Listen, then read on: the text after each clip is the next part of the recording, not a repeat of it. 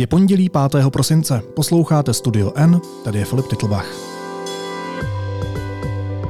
Dnes o tom, jaké knihy si letos zařadit do knihovny.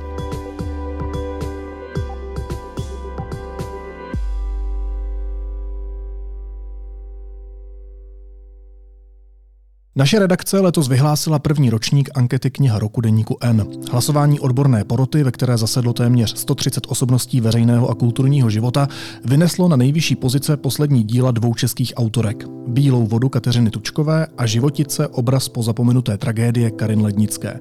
Jaká je dnešní česká literatura? A proč tady nevzniká víc výrazných románů o současnosti? Budu se o tom bavit se spisovatelkou, scénáristkou a publicistkou Klárou Vlasákovou. Kláro, vítej, ahoj. Ahoj.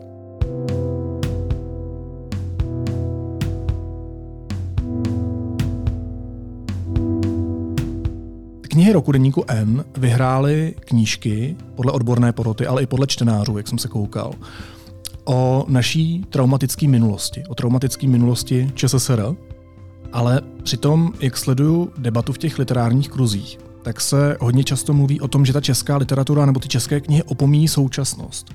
Tak jak to je? Opomíjí čeští autoři a české autorky současnost? Nebo to nevidíme? Nebo je to něčím jiným? Já jsem si snažila ve svém komentáři, který jsem pro vás psala na tohle téma, tu dichotomii mezi vlastně tou historickou a současnou literaturou mm-hmm. trochu setřít, protože si myslím, že o současnosti vlastně vypovídá jakoby každá knížka, protože to, že vlastně to je psaný jako tady a teď, že tak vlastně tou optikou dneška my se třeba díváme na, na ty historické události, takže může se klidně stát, že... se že, s nima vyrovnáváme třeba. Taky, ale může se vlastně jakoby stát, že uh, historický román jakoby nám řekne toho o současnosti, o nějakých jako slepých skvrnách, o, o nějakým jako převládajícím paradigmatu na, na tu danou konkrétní historickou událost. Vlastně, že nám to řekne mnohem víc, než uh, kdyby jsme si vzali třeba jakoby román přesně jenom jako o, o nějakém současném problému, ale uh, zároveň jako i kdyby uh, třeba jsme na tohle jako nepřistoupili, že o té současnosti vlastně jako vypráví každý román, který je psaný v současnosti, tak si myslím, že uh, už to jakoby pravda úplně není, že by autoři a autorky se jako uh-huh. nějakým způsobem uh, vyhýbali té současnosti. Byť samozřejmě jako je otázka, um, a myslím si, že si to právě jakoby klade celá řada umělců, Eh, nejen jakoby spisovatele, ale třeba i filmaři, filmařky, jak vlastně jakoby s těma aktuálníma uh, událostma pracovat, protože co se samozřejmě může stát, je, že my jakoby ještě nedohlídneme, jak to skončí. Jo. To je jakoby jednak úplně základní věc, ale že ani nevidíme, jak to bude potom jakoby přerámovaný, ne, nemůžeme si od toho udělat ten odstup a to je jakoby něco, co je samozřejmě jakoby velký risk. Proč? A... Vadí to tomu zachycení toho obrazu? No, uh, vadí to jako nevadí to právě tomu vůbec. Jo? Můžeme si říct, že je to prostě jakoby výsek, takhle, se, takhle jakoby přemýšlel určitý autor nebo autorka o té dané události v téhle době, aby jako je skvělý vlastně, když jako někdo tu odvahu má a pustí se do toho. Ale na druhou stranu jakoby risk je v tom, že vlastně ještě jakoby nevidíme, nemáme to tak jakoby pěkně jako takový balíček, mm-hmm že přece jenom to ta historická látka dovoluje, že člověk jakoby má už to nějakým způsobem jako prac, zpracovaný, může Eh, může se ponořit do těch, eh, do těch archívů, pracovat s různými zdroji a tak. Zároveň mám pocit, že po těch historizujících knížkách je, je jako čtenářská poptávka velká. Mm-hmm.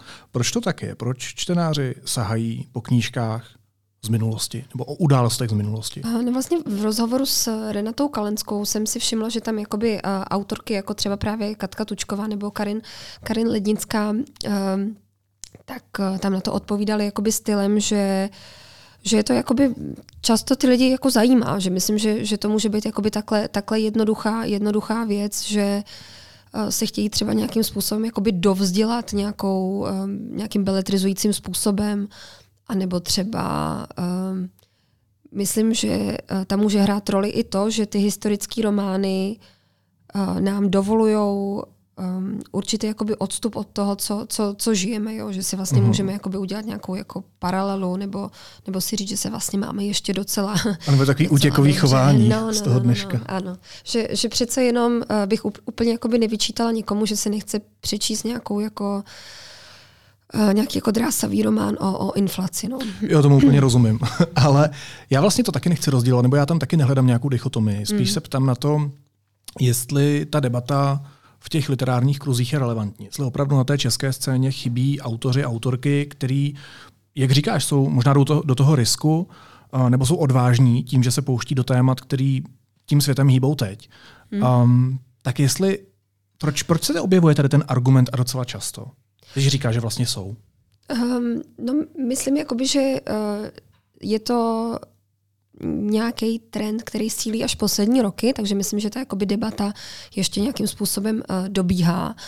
Plus tam ještě jakoby důležitý říct, že uh, třeba na uh, podzimním sjezdu spisovatelů se vlastně docela jako dost, až překvapivě, řešila otázka nakolik by uh, literatura měla jakoby vstupovat do, um, do konverzace jakoby s, tím, s tím současným a jestli mm-hmm. jako autoři, vlastně autorky mají nějakou společenskou zodpovědnost, jestli ta jako v uvozovkách angažovanost je něco, s čím by se vůbec jako literatura měla, uh, měla zabývat. Aha. No, eh, co tam bylo jako zajímavé, je, že eh, to mělo určitý generační rysy, ta debata. Eh, myslím si, že třeba jako by moje mladší generace, tak tato vlastně nevidí zatížený tím tou, tou literaturou a, a požadavkama na ní z minulého režimu, mm. což třeba ta starší generace tam jakoby cítí a uh, myslím, že se vlastně toho nějakým způsobem, uh, nějakým způsobem jako snaží uh, snaží o toho dát jako ruce, ruce pryč, ale myslím si, že vlastně jako zajímavý tuhle tu generační debatu docela poslouchat, ale tím to samozřejmě hodně zjednodušuju. Není to jako by takhle úplně jako přesně, že všichni z té mladší generace a všichni z té Ale to nějaký symptom, který je, je zjevný. Je to nějaký symptom. Plus tam ještě důležitý podle mě hodně říct, že my, jako když říkáme, Um, jestli se česká literatura zabývá nebo nezabývá současností, tak hrozně často opomíjíme poezii, jo, protože vlastně jako literatura není jenom beletrie, a když se podíváme na eh, básníky, básnířky, tak vlastně ty to dělají strašně často. Jo? Ať je to třeba Jan Škrop nebo Jonáš Zbořil a Alžběta Stančáková. Vlastně jako my tady máme velmi výraznou mladou generaci, eh, která to v těch básních eh, často se snaží zpracovat to, to co žijeme a samozřejmě jakoby básně i jako nějaký útvar, který uh, je takový jako reakčnější, může prostě jakoby hmm. vzniknout přece jenom jako rychlejc než, uh, než román, tak tomu i, i víc nahrává.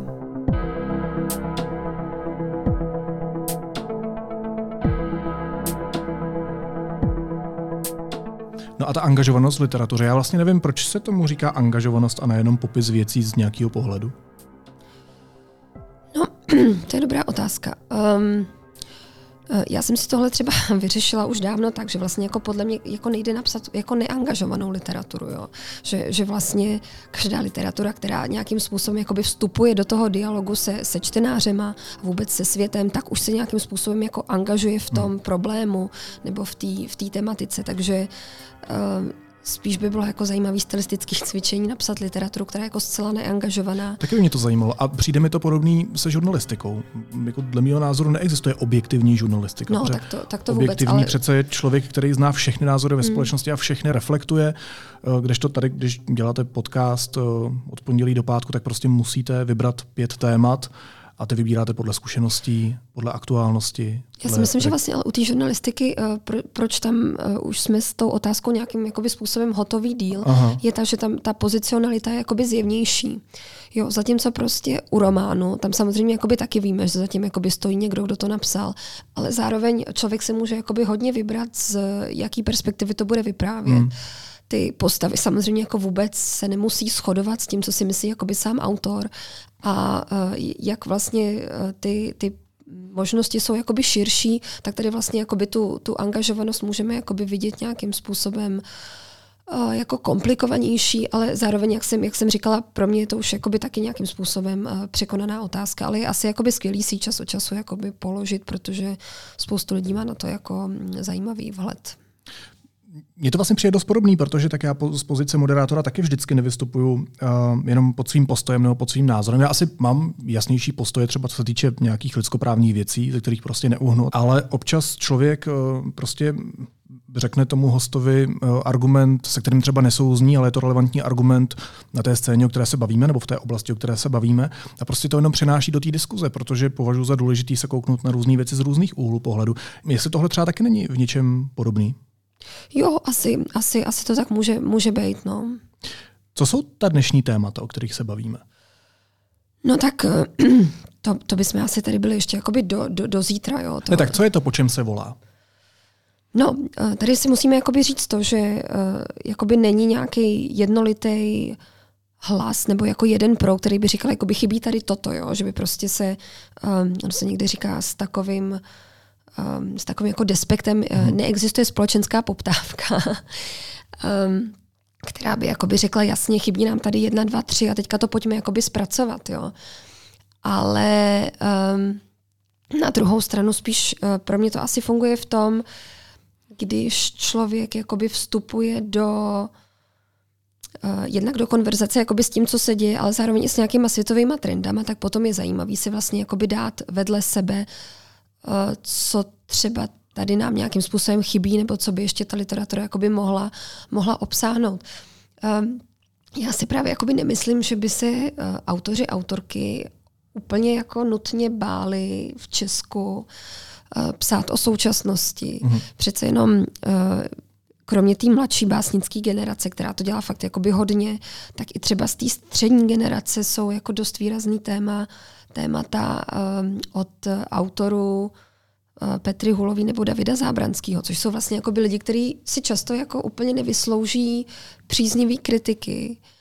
A můžeme samozřejmě jakoby s těma jejich knížkama jako nesouhlasit, eh, můžeme jakoby s nima, můžeme jakoby odmítnout, což se jako i v části kritické obce děje, ale jako je tam vidět, že prostě jako je nějakým způsobem jako zajímá to, co se děje, jako upřímně se nějak snaží to přeložit do jazyka té literatury mm-hmm. jako mhm. skrz tu literaturu se na to podívat. Jo.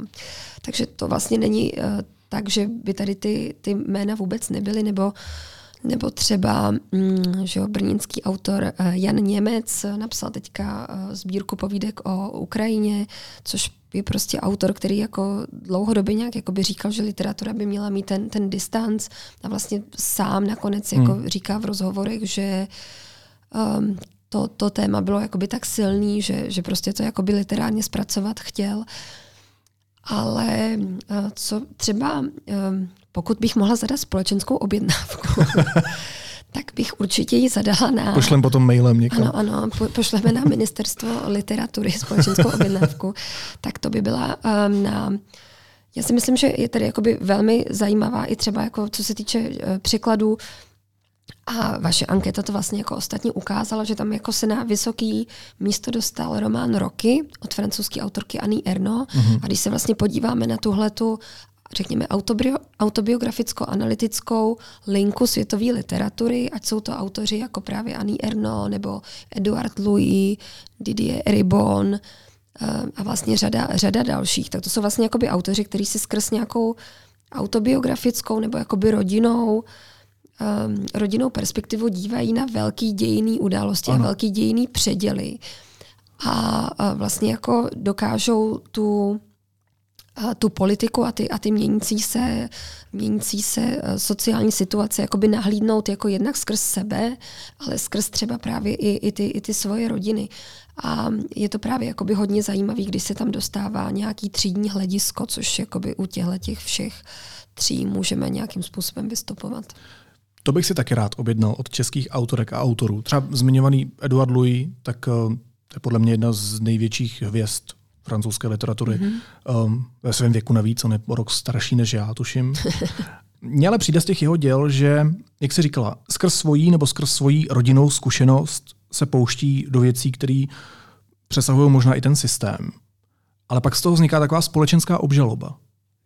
No, um, jakoby, pokud se bavíme o, o jeho poslední knižce, Kdo zabil mého otce, tak ta vlastně jako nějaká společenská obžaloba funguje, jo? že vlastně on tam Eh, mluví o tom, eh, jak vlastně francouzští politici, co jakoby konkrétně udělali jeho otci, což je samozřejmě ano, a konkrétní meta- lidé přímo. A konkrétní lidé, ano, což je samozřejmě jakoby nějaká metafora, jo, ale on, v čem je jakoby ten Edward Louis jakoby skvělý, že on vlastně říká, že to, čemu třeba střední nebo vyšší střední třída eh, nepřekládá jakoby pozornost, je, že jakoby určitý politický rozhodnutí mají fakt jako konkrétní dopady na konkrétní životy. Jo. Že um, Eduard Louis jakoby ukazuje, že díky tomu, že prostě francouzská vláda schválila nějaký příspěvky navíc, tak jeho rodina mohla jakoby jet k moři a prostě bylo to jako velký halo pro ně. Zároveň uh, jeho, jeho otec, který, který um, se vlastně jako poničil úplně zdraví dlouhodobou prací v továrně, mm. tak vlastně když potom začal jakoby padat tím sociálním systémem dolů, tak zase jakoby ten, ten spisovatel ukazuje, jak moc ty konkrétní rozhodnutí vlastně jakoby ten jeho život totálně změnili a jako zničili, se dá říct. Dává vlastně tu přímou linku mezi zákonem a bolavými zády konkrétního člověka. Ano, je to prostě jako zničený, zničený starý muž na konci. Která je ale platná. Mm-hmm. Takže já jakoby nevím, jestli tomu říkat úplně obžaloba. Spíše tedy podle mě jakoby důležitý, že uh, vlastně ta, ta politika a ty, a ty konkrétní životy uh, jsou jakoby něco, co spolu jako hrozně, hrozně souvisí a my na to my na to můžeme v nějakým, uh, nějaký mediální sféře jakoby často zapomenout, protože se prostě jakoby informuje o tom, jakoby, co politici, političky dělají za rozhodnutí a potom až za jakoby mnoho, uh, mnoho času to bude mít nějaký, mm-hmm. nějaký důsledky, ale jakoby ta literatura to může jako velmi, a ten Eduard Luis to jako dělá skvěle, velmi dobře jako scvaknout dohromady, že říká, ne, ne, to je jako, to, tohle mělo jakoby okamžitý dopad. Jo, možná by to měli dělat i novináři. No možná, no možná, Ptám jo. se. Jo, mě, opět tady zadávám společenskou poptávku na um, více. Posíláme další mail, ano, ano. tentokrát do vlastní redakce.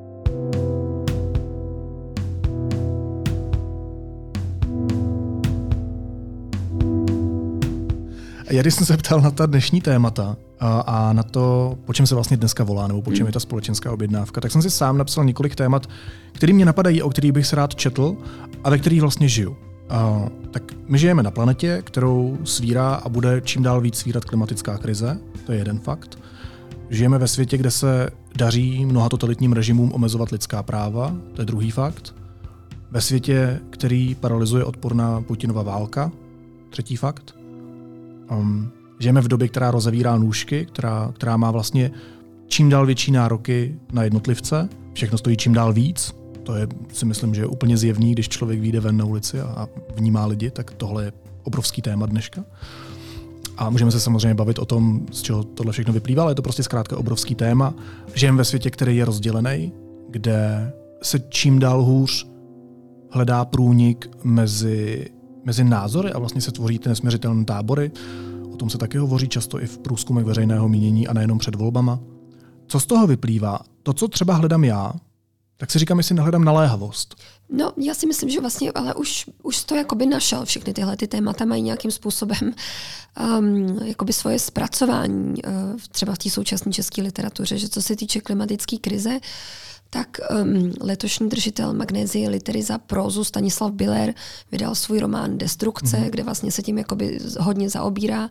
Co se týče třeba uh, tématu lidských práv a omezování v Číně, že? tak to, je, to jsou hodiny z Olova Radky Denemarkový, kniha, kniha roku, tuším z, z roku 2018 nebo 19, myslím, že 18, a teďka se úplně nejsem, nejsem jistá.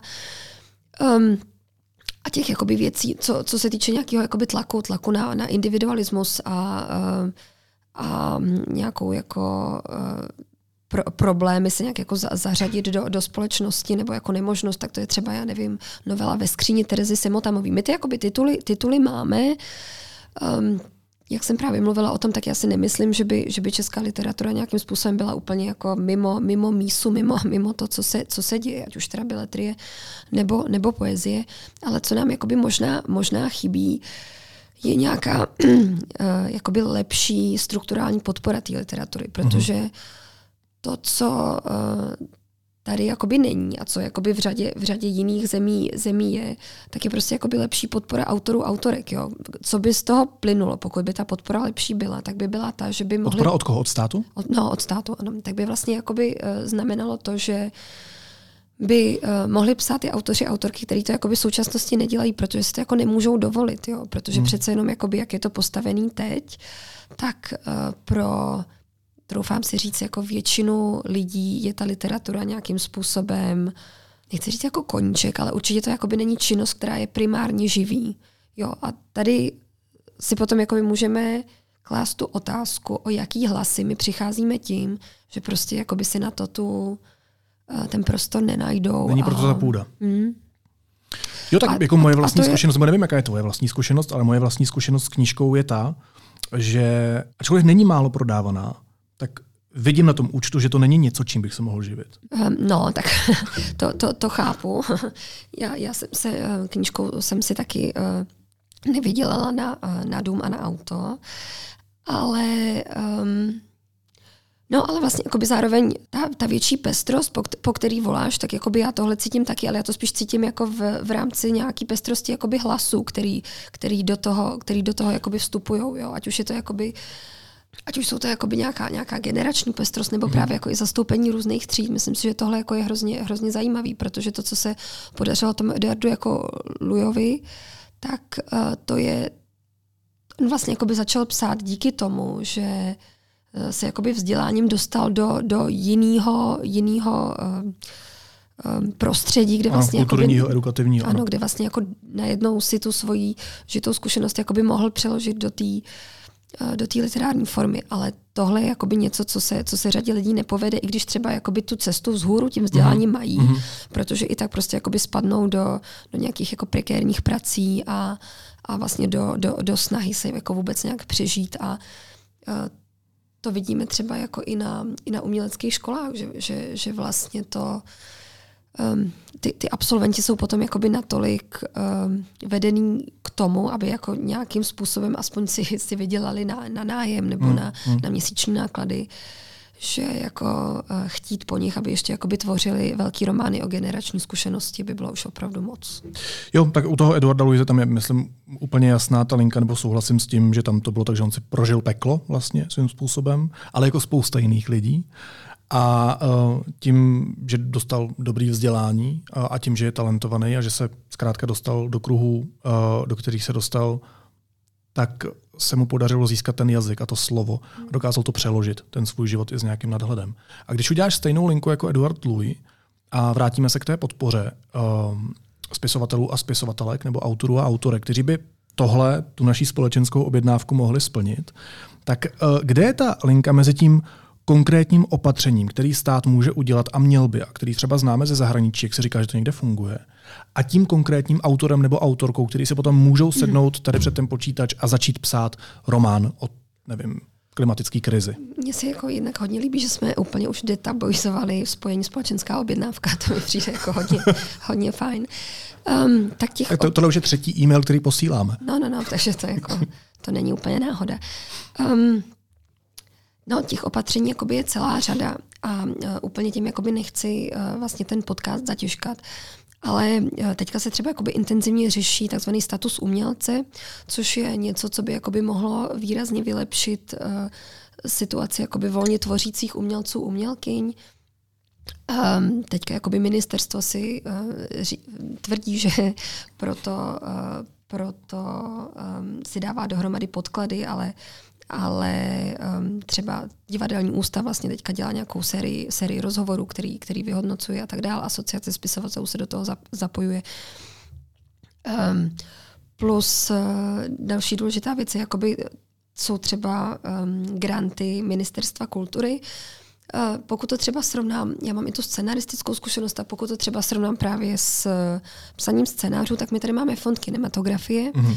který um, vlastně poskytuje až jednou ročně, jednou ročně se vlastně tam člověk může přihlásit s nějakou látkou, kterou chce vlastně jakoby zpracovat jako hmm. scénář. A pokud to ten vlastně fond uh, jako tu, tu, tu, ta žádost dostane dostatečný počet bodů a v té konkurenci ostatních žádostí uspěje, tak vlastně člověk dostane uh, až 150 tisíc na to, aby vlastně nějakou dobu si v klidu jakoby tvořil, tvořil ten scénář. Což jsou vlastně jakoby velmi, velmi slušné podmínky pro to, aby, aby vlastně scenáristi, scenáristky měli na začátku toho tvůrčího procesu nějakou autonomii, kdy nejsou navázaný ani na producenta, ani na nikoho jiného, ale vlastně jako psali ten scénář sami. Ministerstvo kultury, eh, který poskytuje podporu třeba autorům, autorkám na, na, psaní, na psaní knihy, tak eh, má vlastně grant, který může člověk dostat maximálně dvakrát za život, což je prostě jakoby absurdní. A, a navíc ten grant jakoby um, je i odstupňovaný podle toho, eh, jak moc je člověk eh, jako významný autor nebo autorka a jak moc je daná kniha rozsáhlá. Ale ta žádost je teda jakoby jednak třeba ve srovnání s tím fondem kinematografie jakoby dost, um, dost uh, jako komplikovaná, ale uh, to, že to člověk může dostat třeba jakoby dvakrát za život, ten, tenhle ten grant, který třeba, řekněme, když dostane těch 100 tisíc od hmm. toho ministerstva napsaní té knihy, tak když si to třeba rozpočítáme, i kdyby člověk jakoby žil velmi skromně, uh, tak já nevím, tak třeba v Praze s, s nájmem a kdyby jsme to opravdu jakoby sešlapali na nějaký minimum, tak máme třeba jakoby 30 tisíc na, na, na měsíc, jakoby nějaký, nějaký náklady, tak to vychází na nějaký jakoby tři a tři a kus měsíce. Jo. Takže vlastně pořád to není jakoby něco, že by jakoby člověk měl spoustu, spoustu času na napsaní knihy. Když se ale zmiňovala ten státní fond kinematografie, mm. tak tam taky ale přece záleží na tom, jak tenhle státní fond kinematografie pracuje a jestli je teda uh, tohle, já nevím, vhodný vhodný příklad uh, i pro spisovatele, spisovatelky, autory, autorky knížek. Protože já jsem uh, mluvil zrovna o tomhle shodou náhod se Šimonem Holím, se scénáristou, mm. režisérem a ptal jsem se ho, jestli byl jako kvír umělec někdy někam tlačený většinovou společností. A on mi na to odpověděl historkou, kterou právě zažil během práce uh, na filmu, který připravuje Thinking David. Já ho budu citovat. Já jsem nechtěl, aby ten film byl příliš dramatický, a tedy aby byl coming out zobrazován jako něco strašného. Spíš jako náročná zkušenost, která má svoje pády i vzlety a která je běžnou součástí každodenního života kvír člověka. Když se ten film dostal na fond kinematografie, rada měla se scénářem problém. Na pohovoru, kde se částečně rozhoduje, jestli na vývoj snímku dostaneš peníze nebo ne, mi řekli, že by si ten scénář představovali mnohem dramatičtější. Já jsem se optal, jak reagoval. A on řekl, pověděl jsem jim, že jsem během svého dospívání viděl geje po každé jenom v hrozném světle. Jako pedofily, feťáky, vrahy, nebo jako lidi, kteří se v seriálu objeví na chvilku, aby pak hned umřeli. Když už jsem zaznamenal středně pozitivní postavy, byly to gay postavy ze zahraničních filmů, zejména ze Spojených států. Nikdy ne z Evropy a už vůbec ne z Česka. Chci tím filmem mladým kvír lidem ukázat, že to může být dobré i tady. A co na to rada? Sedělo přede mnou deset hetero mužů a žen. Když jsem jim vyjmenoval hlavní kvír postavy v české kinematografii, všichni se na sebe podívali a uznali, že je to pravda. Sami pochopili, jak zvláštního omylu se jako gatekeepři dopustili, když mě tlačili do toho, abych tvořil další dramatickou postavu. Funguje správně fond kinematografie? Dokáže opravdu rozeznat současná témata, současné, současné vlivy a to, co opravdu mladí autoři chtějí a nechtějí? a co chtějí zobrazovat, v jakém světě vlastně ve výsledku hmm. žijeme. Hmm. A je tohle správný příklad pro to, um, aby se i autorům a autorkám beletrie i poezie žilo líp? Um, jakoby takhle, já jsem, uh, já jsem vlastně ten fond kinematografie dávala jako příklad jakoby někoho, kdo, uh, jako nějaká instituce, instituce která rozumím. vlastně velmi uh, nějak jakoby transparentně, pravidelně a, a přehledně jako poskytuje podporu autorům, autorkám. A e, v té v literatuře to vlastně jakoby takhle dobře nefunguje, to je celkem, to je celkem jakoby zřejmý. Um, já vlastně uh, to, jak jakoby konkrétní rada rozhoduje o nějakém jako setu projektu, je samozřejmě jakoby vždycky jako na nějakou debatu, jo. Jakože je jasný, že prostě jakoby část uh, lidí je, je zklamaná. Část lidí by si to, tu, tu podporu nějak jakoby zasloužila, třeba ty, ty peníze se tam jakoby ne, už na to nenajdou. Um, co je ale jakoby důležitý pro tu, pro tu radu, podle mě, je to, že vlastně jakoby ono je to vždycky jako velmi transparentní, jo, že vlastně my vidíme uh, jako nějaká filmová komunita, kdo jak hlasuje, mm. ty, ty body jsou nějakým způsobem vždycky jako z, zveřejněný. Plus je, je samozřejmě jakoby možný uh, se třeba na to jakoby radních doptat. A já si myslím, že jako to, že to není uh, nějaký um, proces, který by jako byl nepochopitelný, který by, uh, by nedával, nedával smysl a, a který jako by dával jako dlouhodobě najevo, že ostrakizuje nějaký jako určitý tvůrce a nějaký témata, tak to se jakoby neděje. Takže vlastně to, že um, nějaký třeba um, tvůrci, tvůrky, některý třeba jako mě jsou sympatický a nějak jako dlouhodobě se jim jakoby nedaří s nějakou látkou jako pro pro, uh, prorazit, tak je samozřejmě jakoby smutný, ale zároveň bych to jakoby nechtěla vlastně jakoby říkat, že ten fond nebo ta rada hmm. jako funguje špatně, protože oni tady opravdu jakoby dělají uh, dost eh, jakoby zá, záslužný práce, ale je asi celkem jako zjevný, že prostě kdyby ta rada se najednou celá obměnila, tak prostě jako ten, ten vkus a ten, uh, to její rozhodování bude zase třeba jakoby jiný než ta, než ta rada současná, ale to prostě k tomu patří. Rozumím. Plus zároveň jakoby ty, ty radní jakoby rotují a obměňují se, takže to není tak, že by tam prostě jakoby sedělo několik lidí roky a roky a jsou jakoby i generačně namíchaný, takže...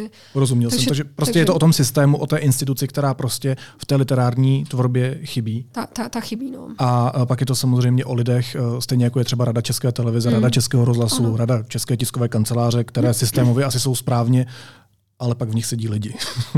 jo, ale, eh, ale eh, zároveň si jakoby myslím, že, že v té že v té radě fondu kinematografie jakoby je to, je to i dobrý. No vlastně, jakoby, že, že i způsobem, jak jsou ty lidi jakoby nominovaný a jak jsou jakoby na, namíchaný, tak jsou tam jakoby prostě teoretici, praktici, mm-hmm. i, i generačně je to jako rozrůzněný genderově, takže... Takže tenhle dopis posíláme na ministerstvo kultury asi, ne? Nebo no, nevím, kdo je adresátem. Ještě jedno téma. Um, tahle doba, o které se bavíme, generuje tahle doba nějakou novou generaci tvůrců a tvůrkyň v, té literární, v tom literárním prostředí?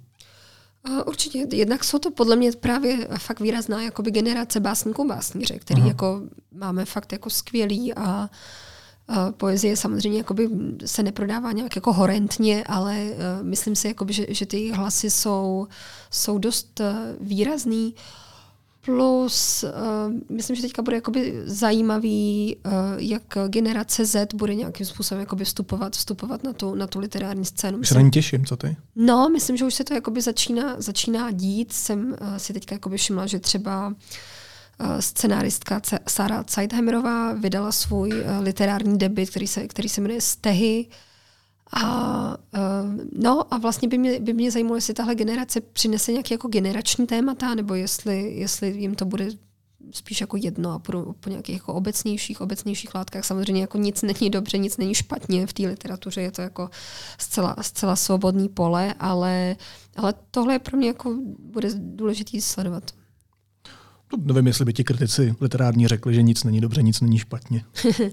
no ne, jakože uh, ona jakoby samozřejmě občas je ta, občas je ta jakoby debata, no přece nám nikdo nebude říkat jako autorům, co máme psát. A tak to jako nefunguje, jo, že by prostě kritici říkali, No a já si myslím, že tohle knížka, co jste napsali, jako je fajn, ale špatně, takže radši pište o tomhle. Mm-hmm. Jo? To přece jako nikdo, nikdo netvrdí, ale zároveň uh, jakoby ty kritiky máme jako k tomu, aby nám říkali, hele, a proč se třeba vůbec nepíše o tomhle? Ano. Nebo jako... Je to dobrá zpětná vazba. Jo, jo, takže, takže jako to, že se jakoby autor jako úplně svobodně rozhodně, rozhodne, o čem bude psát. Prostě jako tomu opravdu nikdo nemůže vzít a to je jako fakt nějaká vnitřní, zcela jako ne, nedělitelná svoboda, ale zase prostě zároveň se potom nemůže divit, že mu jako některý, některý ohlasy řeknou, ty, ale to mě vůbec jako nezajímá. To je tak strašně jako osobní, intimní téma, že, že jako proč, jak, jakou to má jako obecnou platnost. Ale uh, a tak už to se svobodou bývá, ne? V různých ohledech. No, Zaplať pámu za to, ne? Plus, plus vlastně to, že že při, při psaní uh, se úplně jakoby nedá myslet na čtenáře. Nedá se jakoby myslet jakoby na to, aby si člověk říkal, aha, a teďka jak to prostě bude brát uh, skupina muži 35 až 45 let, plus uh, jak asi k tomu bude přistupovat uh, starší generace, jako takhle to fakt jako nejde a podle mě při tom psaní to by úplně jako zkazilo ten proces, ale zároveň jako je tam fakt důležitá otázka při tom psaní nebo při tom dokončování, jako bude tenhle text zajímat ještě někoho jiného a pokud jakoby ano, tak, tak, tak proč? Pokud no? to není moje máma teda. No, no jasně, tak kromě, kromě maminky, to, to, to, to zajímá určitě vždycky. Pojďme to na závěr schrnout a říct si, co by nemělo chybět za letošní rok z té české literární scény v mojí knihovně. Tak blíží se Vánoce, tak možná bychom to mohli vzít i jako typy. Pojďme si knížky kupovat. Mě podpořit ty autory.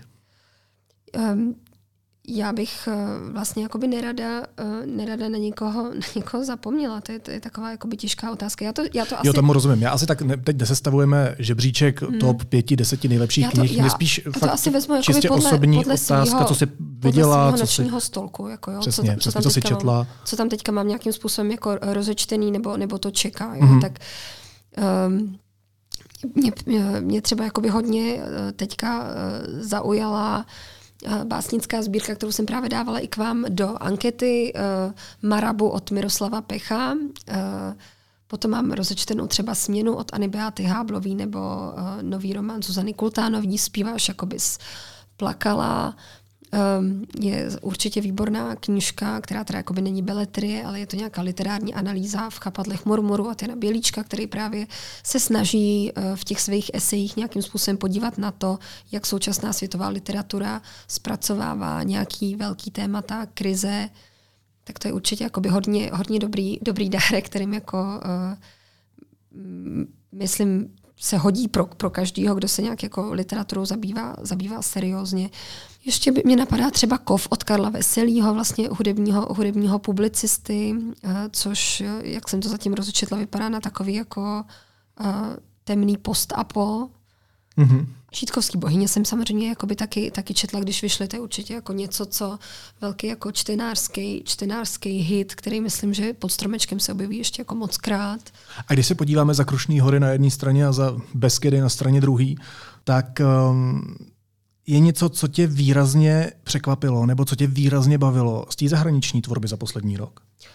Jo, tak eh, jednak jsou to ty, ty zmiňované roky, ale to je jakoby samozřejmě překladová literatura. To je jakoby, myslíš spíš jakoby z, z té současné jakoby světové literatury? Asi cokoliv. No tak, tak... Tak začněme tou současnou a klidně se dostaňme i k něčemu. Já možná začnu spíš tou, spíš, spíš tou překladovou, mm-hmm. to, mhm. si, to si pamatuju spíš, ale uh, ty, ty roky jsou vynikající. Potom třeba Topecká škola od Bena Lernera, takový jako autofikční uh, román o dospívání v 90. letech v Americe. Um, vlastně tam dost jako zajímavě zpracovává nějakou krizi, krizi maskulinity. To je fakt jako výborná, výborná knižka. Tu, tu určitě doporučuji hodně. No, myslím, myslím, že třeba tyhle dvě. Říká spisovatelka a publicistka Klára Vlasáková, která uh, kromě potravy pro mozek přidala i typy na Vánoce. Kláro, moc ti děkuju. Měj se hezky. Díky, ahoj. ahoj.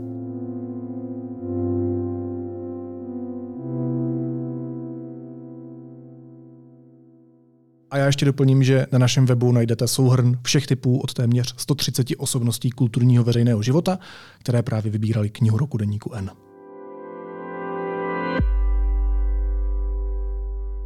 Vánoce se blíží a vy si můžete pořídit rovnou čtyři dárky v rámci jednoho nákupu.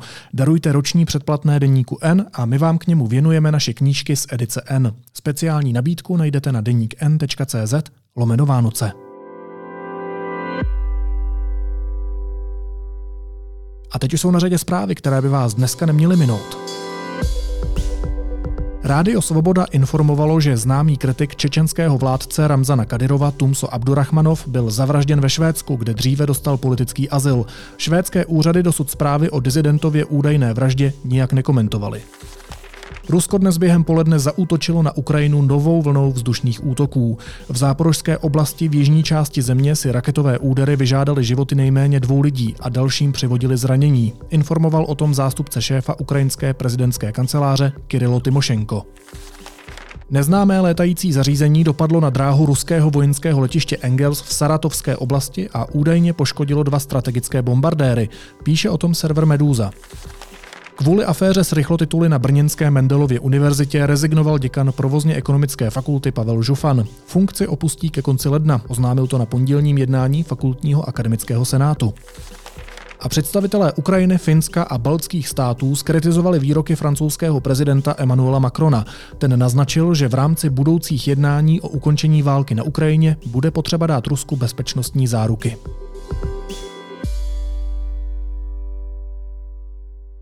A na závěr ještě jízlivá poznámka. Pamatujete si ještě Jaroslava Bartáka? Barták je lékař, manažer a podnikatel, který byl v roce 2013 pravomocně odsouzen ke 14 letům odnětí svobody za znásilňování a zneužívání svých asistentek. Letos v září ho soud podmíněně propustil se slovy, že to nepředstavuje riziko. Tak si pojďme poslechnout jeho včerejší rozhovor před televizními kamerami. Takový sex jako s jsem nezažil jsou perfektní, jo, kouřejí, polikají, lízají, mají vycvičenou vagínu, jako prostě stroj, to jsou sexuální mašiny. Mám to slušný takhle mluvit? No to samozřejmě tam pojedu, jak budu moc zase, jistě, že. A jenom lidi zašklí, že jo, tam nechtějí, nemají rádi sex, jestli je nezrušejí, tak tam nechodí. Já tam jezdí lidi z celého světa. Chtěl byste se třeba těm holkám umluvit někdy? Kterým holkám? Těm, kvůli kterým jste byl To byly zlatokopky, které mě okradly. Takže nechtěl byste se jim za, za nic umluvit. Ale za co? Jedna, prosím vás, za panenství chtěla 9 mega. Hm. Doktor Prase je venku a místo zpytování svědomí narostlo sebevědomí. Naslyšenou zítra.